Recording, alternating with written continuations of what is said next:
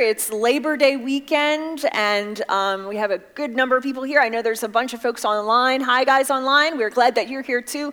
Even if you're in an exotic location or you're at the beach, we still love you. We'll pray for you and that kind of thing. So, um, so I'm Pastor Chris. I'm the lead pastor here. If I haven't had a chance to meet you, I hope I'll be able to after the service. And um, and I shared last week that this is my time of year. My pumpkin spice mania has taken over the world. And um, yeah, we're in the Burr months, right? It's September, and it's also the start of a new se- of a new series we're going to start today here at Table Life Church. Isn't that very exciting? And if you got a um, a program, a worship guide um, at the door, you can follow along with the message in there. If you're the note taking type, I know some people are, some people aren't. Um, if not, then file that away, recycle it, do with it as you will. But um, so th- today we're starting this new series, and um, it's called Jonah and the Fail. We're going to talk a little bit about what that means, a little bit different title than maybe that you've recognized with this story we're going to talk about. Um, and the good news is, it being Labor Day, um, you don't have to worry about being eaten by any giant sea creature anytime soon because um, most of you will not probably be going to the beach anytime, but that, that's Jaws, right? That, that, was the Jaws movie. I'm kind of mixing them up today. But h- how many of you guys basically know the story of Jonah? Just raise your hands. So you've heard it before. Maybe you've been to Sight and Sound Theater, and I, I don't know when it was, a couple years back. It was um, over there. And, and many of us do, right? The gist of it is so, spoiler alert here Jonah doesn't obey God. He gets swallowed by a whale, then gets thrown up on the shore, and then he gets to be a real boy for the rest of his life. right?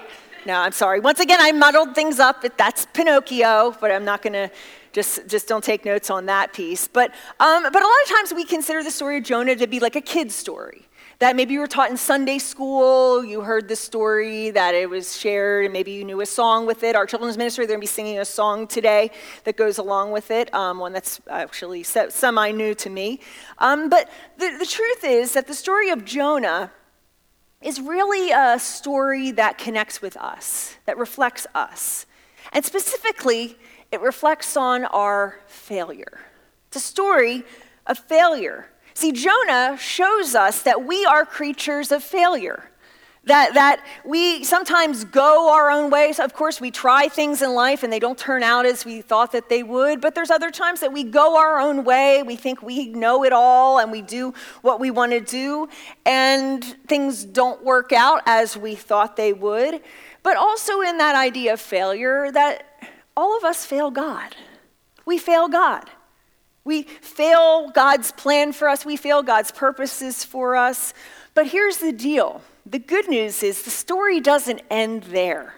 The story doesn't end at failure. That judgment, even, is not the end of the story. And that's because failure may actually be God's plan to get us back to God's plan. Failure may be God's plan to get us back to God's plan. So, the title of the message today, starting off Jonah 1, is Your Best Failure. Your best failure. Think for a minute what is your best failure? Meaning that hadn't you failed, you would have never learned something, maybe about yourself, about others, about what, how you've been created. You never would have learned maybe da- a certain danger, or maybe you wouldn't have even met Jesus hadn't you failed at something in life.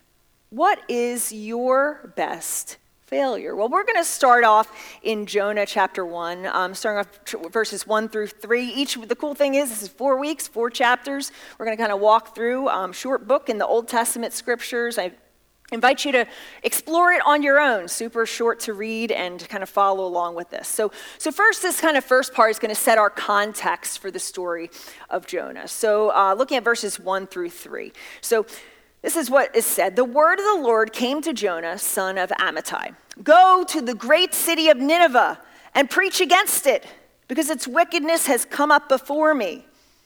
But jonah ran away from the lord and he headed for Tarshish. We're going to pause here. So let's look at the meaning behind some of this. First, Jonah himself is called by many the reluctant prophet. That's kind of the nickname that he's given. And his name, it actually means dove. you know, like the whoo, like the bird, like the dove, right? So his name means dove. So he's called the dove, meaning to be the peaceful one, the peaceful one. But it's interesting because the peaceful one is the one who ends up disobeying God, right? So then we also have this other name that's listed here, son of Amittai. Amittai. So Amittai is Jonah's dad. That's his father. And his name means truth. His name means truth. So isn't that a great name of a prophet to be called the son of truth? Right? And it's interesting how Jonah reflects that, meets that head on in this, in this story. And then we have the city, the city of Nineveh, the city that Jonah was commanded to go to, the city that he was commanded to preach to, which happens to also be the capital of Assyria, this, this nation called Assyria. And Assyria, if you didn't know, is actually Israel's one of Israel's worst enemies of all time. And we're going to see why in just a couple minutes here. But if you look again at verse 1, you see that it said that what came to Jonah? The word, the word of the Lord. The word of the Lord. See, the good news is that we have a God who loves to speak. We have a God who loves to speak, a communicating God, not a far off, distant God just sitting on a couch eating bonbons, watching the world turn, but a God who actually communicates with humanity. And we see in the scriptures that God communicates in a bunch of different ways. That He talks through prophets in the Old Testament, He talks through circumstances. He later in the New Testament, we're told He speaks through the Holy Spirit, the gift of the Holy Spirit that He's given us. That He also speaks through His Word. That, that we can trust that when we open up the scriptures, that, that somewhere in there, God is going to be speaking to us. And we also find that sometimes God will have a very specific word for us, just as he had for Jonah. The specific job, the specific duty, the specific idea. And, and, for us, it may be a little bit different than going to an actual place like Nineveh, but it may be to change something. It may be to move in a new direction or see something in our lives, some sin, some revealingness, um, to be obedient to what God might be calling. And the thing is, though, when the word of the Lord comes, we all have a choice. We all have a choice. The good news is that God word, God's word comes, but the challenging news is that very much we're like Jonah. We're like Jonah. There's a Jonah in us. And we see in this first part that the Jonah in us is reflected by the fact that God will often ask you to do things you don't want to do. God often asks us to do things that we don't want to do. And, and the reason why we don't want to do the things that God wants us to do, why do we do that? Because I know best. you know best, right? I know better than that. Oh, I know. Oh, yeah, I know. I'm not like, okay, I know best. We, we often try to convince ourselves, I do this all the time, try to convince ourselves that we know what's better that we know what's better. You can come up with a great argument for eating a whole container of Oreos, even if you're on a diet, right? You can come, you can convince yourself this is a health food. I've done that before, right? There's carbohydrate, there's, there's um, calcium, right, in the cream part. Like you can come up with all sorts of arguments there. You can convince yourself that you think you know better. So, so just to kind of play off this, um, I want you to help me out just for a minute here. I'm going to ask you what's the best? What, is, what do you think is the best? Chocolate or vanilla? Chocolate people? Vanilla people. Okay, you think you know what's best.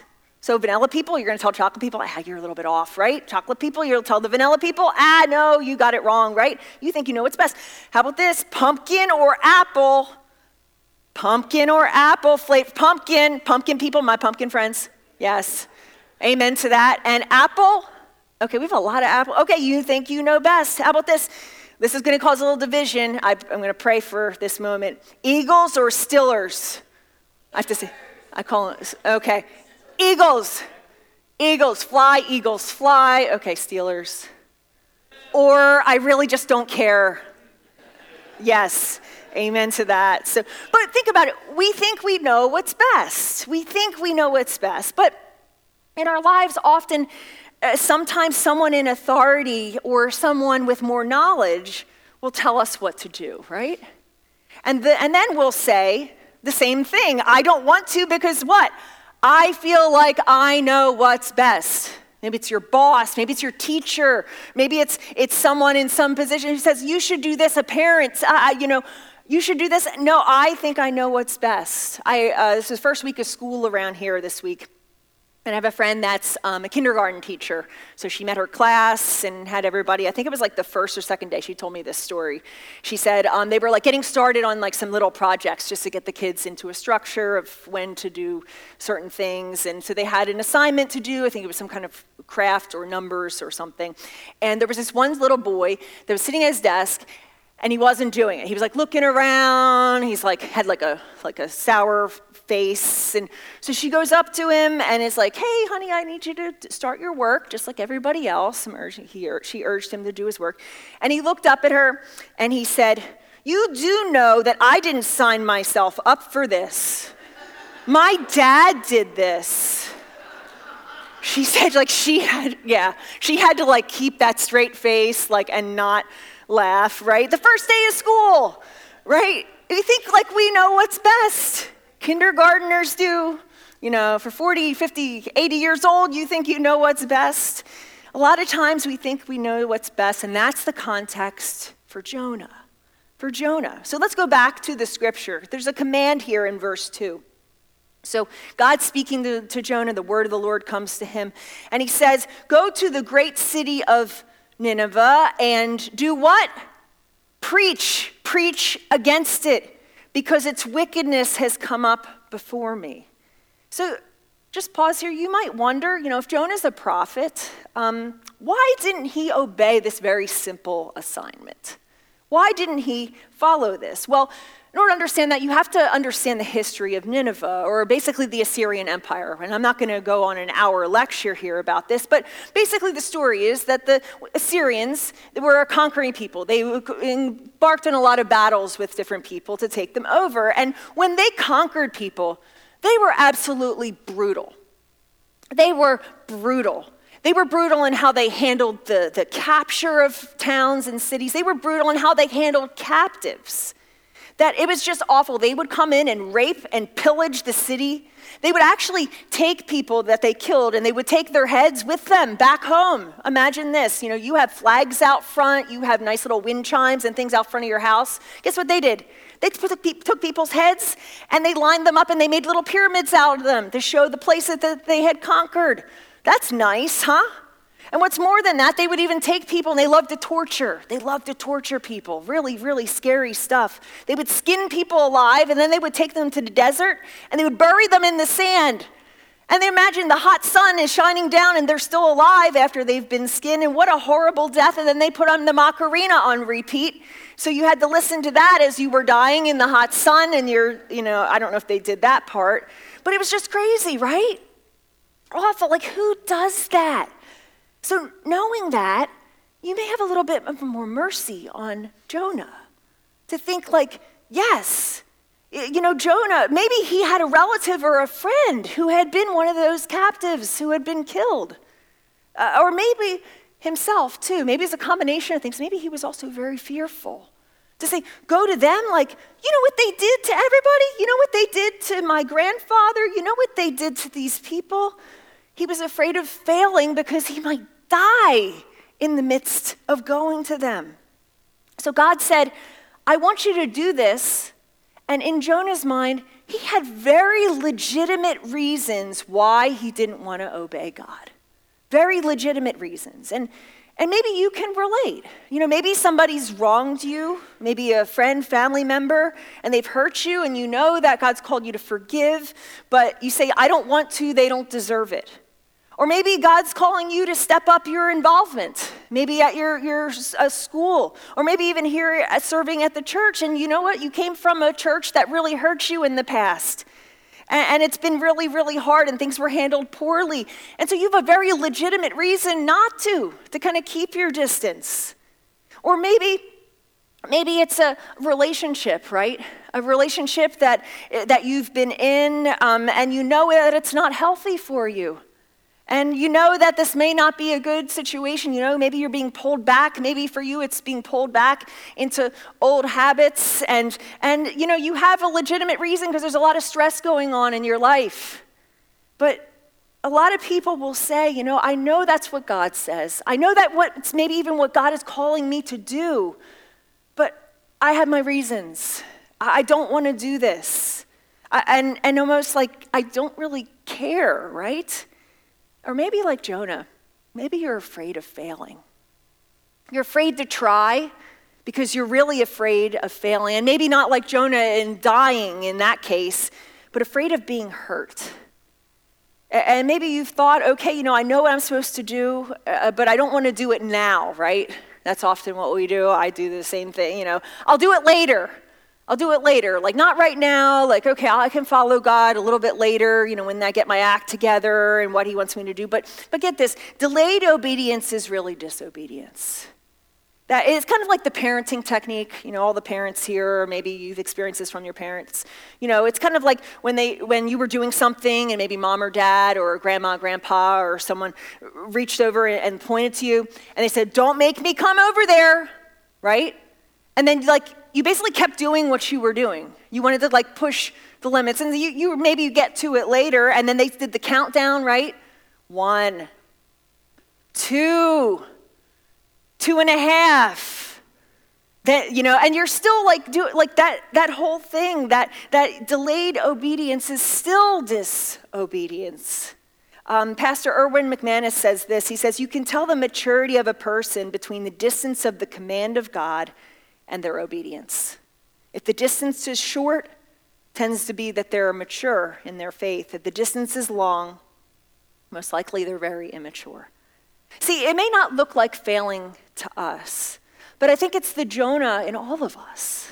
All of us have Jonah in us, that God will tell us to do some things that we don't want to do. We have great excuses and reasons why we shouldn't. But he tells us to do that. And, and, whenever God does speak, you know, there's going to be those times that we have to make that choice. But I think, I think a second part here about kind of the Jonah in all of us is that you can always find a boat sailing in the wrong direction. You can always find a boat sailing in the wrong direction. And, and some of you guys, you know this for real you know what I'm talking about because you're like, hey, you know, maybe you stepped into faith or into church and you're like, hey, I want to obey God. God's at work in my life. You know, you've been baptized. And then all of a sudden, your old buddy comes along and says, hey, so and so, great to see you. You know, come with me. Let's get back to the old stuff. And you get out of the habit and you kind of get disconnected. But watch here what happens with Jonah. So God says, I want you to preach to the Ninevites. And then we see in verse 3, but what did Jonah do? But Jonah ran away from the Lord and he headed for Tarshish. He went down to Joppa where he found a ship bound for that port. After paying the fare, he went aboard and sailed for Tarshish to flee from the Lord. There's always a boat going in the wrong direction. Why did he sail for Tarshish? Well, God said go east to Nineveh, and basically Tarshish is west. It's west, and not just a little bit west, not like, like you know, going to Pittsburgh west, but this is 2,500 miles west. Some scholars say this probably would have taken like a year. A year. That's a lot of running, right? That's, that's a long time. And maybe you can relate. Maybe you've had a time in your life that you've run from God. You've gone in the opposite direction like the total opposite direction. But then you realize that you can run for a while, but you can't run forever. That sooner or later that it will catch up with you, that God will catch up with you. And, and, and maybe, maybe you haven't been on the run. Maybe that hasn't been a part of your story, but I think all of us can relate that some of us have drifted. There's been times in our lives that we've drift, drifted. If you've gone to the beach maybe this summer or in the past, um, and the, you know, there's that rip current thing, they put up the warnings, they put little flags closer. And, um, and sometimes, you know, if you go out or you take the kids out and you're swimming, swimming in the ocean with the boogie board and going down through the waves, and then you like turn around and you look back at the shore, what's usually happened? Right? You're like this you've moved.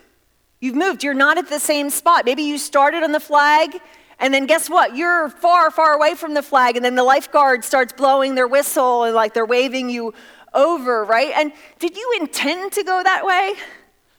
No, you drifted. You drifted. We drift. We drift. There's times that we've drifted and we haven't realized it. And then one day we look back and we wonder, like in our faith especially, like, how did I get so far from God? I thought we had this, I had this close relationship with God, but now it's like a, not what it was before. And it wasn't that you were running, it was just that you were drifting. You were drifting. See, some of us, we, all of us have the potential to fail intentionally. We can choose to throw the game, but we can also do it unintentionally. And that's the drifting that happens. But the scripture says the word of the Lord will come. It may not be what you want to hear, but when you run, you can always find a boat sailing in the wrong direction.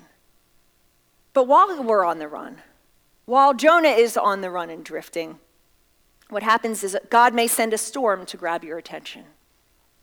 God may send a storm to grab your attention. So, continuing the story, then the Lord sent a great wind on the sea, and such a violent storm arose that the ship threatened to break up. All the sailors, can you imagine this? Like, were afraid, and each cried out to his own God. And then they threw the cargo into the sea to lighten the ship. So basically, if this is a cargo ship, this was a very strong ship. This was a very strong ship, but also that means there was a very great wind to threaten to break it apart. Imagine the sight, the panic that's going on here. Then it continues, but Jonah had gone below deck where he lay down and fell into a deep sleep. He must have been super tired, right? No insomnia for this guy. The captain went to him and said, How can you sleep? Get up and call on your God. Maybe he'll take notice of us so that we'll not perish. Then the sailors said to each other, Come, let us cast lots to find out who's responsible for this calamity. They cast lots, and the lot fell on Jonah. So they asked him, Tell us, who's responsible for making all this trouble for us? What kind of work do you do? What kind of work do you do? Where do you come from? What's your country? From what people are you? He answered, I'm a Hebrew, and I worship the Lord, the God of heaven, who made the sea and the dry land. So just think about that last part, his response here. Isn't it very interesting? A storm blows up, and all of a sudden, when things go bad, Jonah starts bringing up God talk. Right? Oh, he's like going 2,500 miles, like out of the way to get away he brings up God talk when things go bad. Can you relate? Don't we do that? You know, we do that. Uh, we say, you know, we worship God. You know, do you worship God really, Jonah? You were in the boat in the wrong direction. Or is it just now when you need Him? Just now. And I think at this point, this is kind of the turning point for Jonah here. Because I think it's at this point he finally realizes it's my fault. It's my fault. I think he's thinking, what I was doing, Jonah's private rebellion against God, get it? It wasn't hurting anybody. But now he's hurting all these people. Does that ever happen with you? You know, you're doing your own thing and you wound up like, I can do whatever I want, right? And then what happened? You hurt the people that were closest and nearest to dearest to you. Or maybe you were one of those people who has been hurt by someone else's actions that thought that it was just about them. See, Jonah finally owns up. And he says in verse 12, he says, Pick me up and throw me into the sea, he replied, and it will become calm. I know that it's my fault and this great storm has come upon you. And the funny thing is, the sailors, they first decide to not do that. They tried to row back to shore, you know, row, row, row your boat gently. That's, that didn't work. That didn't work. But finally, they reach the point that there's no other thing to do. Everything's falling apart, and they're like, we're going to die, so I guess we have to throw you off. And they do, and I, they're like, we're sorry, Jonah, forgive us, but we're sending you off the way. And then they took Jonah, threw him overboard, and the raging sea grew calm. At this, the men greatly feared the Lord, and they offered a sacrifice to the Lord and made vows to him. Now the Lord provided, the Lord provided a huge fish to swallow Jonah. And Jonah was in the belly of the fish three days and three nights. See, people say Jonah and the whale for the story, but it's actually not a whale, it's a fish. It's a fish. The original text, thousands of years old, says it's a fish. But in any case, no, I'm going to burst your bubble there. It doesn't really matter. It was big and it was nasty and it probably smelled a whole lot if you've ever been in the fish for three days. But I think Jonah, Jonah shows us though, the failure may be exactly what's needed. Failure may be exactly what we need. See, the sailors respond to Jonah, and it's interesting how does God respond? Well, he sends this fish, but the scripture says, now the Lord provided. Provided. It's a word, a Hebrew word, manah, meaning to appoint or count or reckon. That it's the same word of provision. Provision. God provided. See, the fish actually saved Jonah from drowning. God provided a sign of God showing mercy. A lot of times we think it's the opposite, that we think that, oh, this is the punishment. This is God's provision right here. The failure is God's provision. Think about that. And, I don't believe that everything in the world happens because God is causing it, but I do believe that God can use those things to get our attention, to help us change direction, to teach humility, to teach dependence. See, God intervenes sometimes and saves us from what's further down the road that we would really, really, really regret. I think summing this whole part of the story up, I think the, there is a best part of failure. The best part of failure is that failure may be God's plan to get you back to God's plan. Failure may be something that God uses to steer you in the direction. See, Jonah, though, echoes our story of salvation. The story of rebellion, rebellion from God's call, going all the way back to the Garden of Eden, rebellion, think we know best, we do our own thing, something that's embedded inside of us. But then there's this time that we're called and we're asked to turn around, to stop relying on ourselves, because that's broken, that's not working. You know, you look around the world for how many thousand years has humanity tried to fix itself? A long, long time. That's the story of the Old Testament scriptures. We can't do it. But then we're given an opportunity to turn around, an opportunity for the acceptance of God's call and God's heart. But in that story, we all have a Nineveh. We all have a Nineveh, but the word of the Lord will come to you, and you'll have a choice on what to do. And Jonah shows us you can always find a ship sailing in the wrong direction. A storm may grab your attention, but coming face to face with our failure may be exactly what we need. And so, as we approach the Lord's Supper today, as we approach the table, maybe in this you've recognized that you have been on the run. You have been on the run, and maybe it's time for you to come back. Or maybe you've been drifting. Maybe you, there's a time that you've been drifting. Maybe for you, it's just seeing the ways that God has provided even through the difficulty, even through the things that you didn't ask for.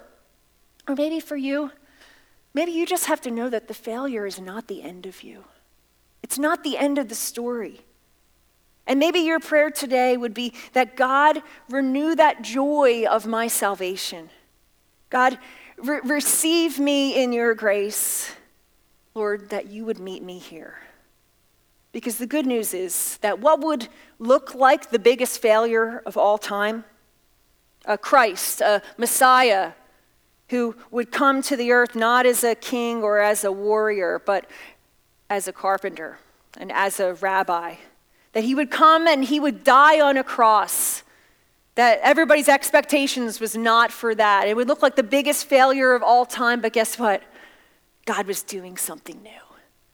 And through the cross, that would be the source of redemption. That would be the source of our salvation, that, that Jesus would open the doors for all of us and the start of a brand new kingdom here and now. And so, as we approach the table today, in our minds and hearts, that we would have a spirit of confession, knowing the ways that we have been like Jonah, that we haven't measured up, that we have gone our own way and gone astray.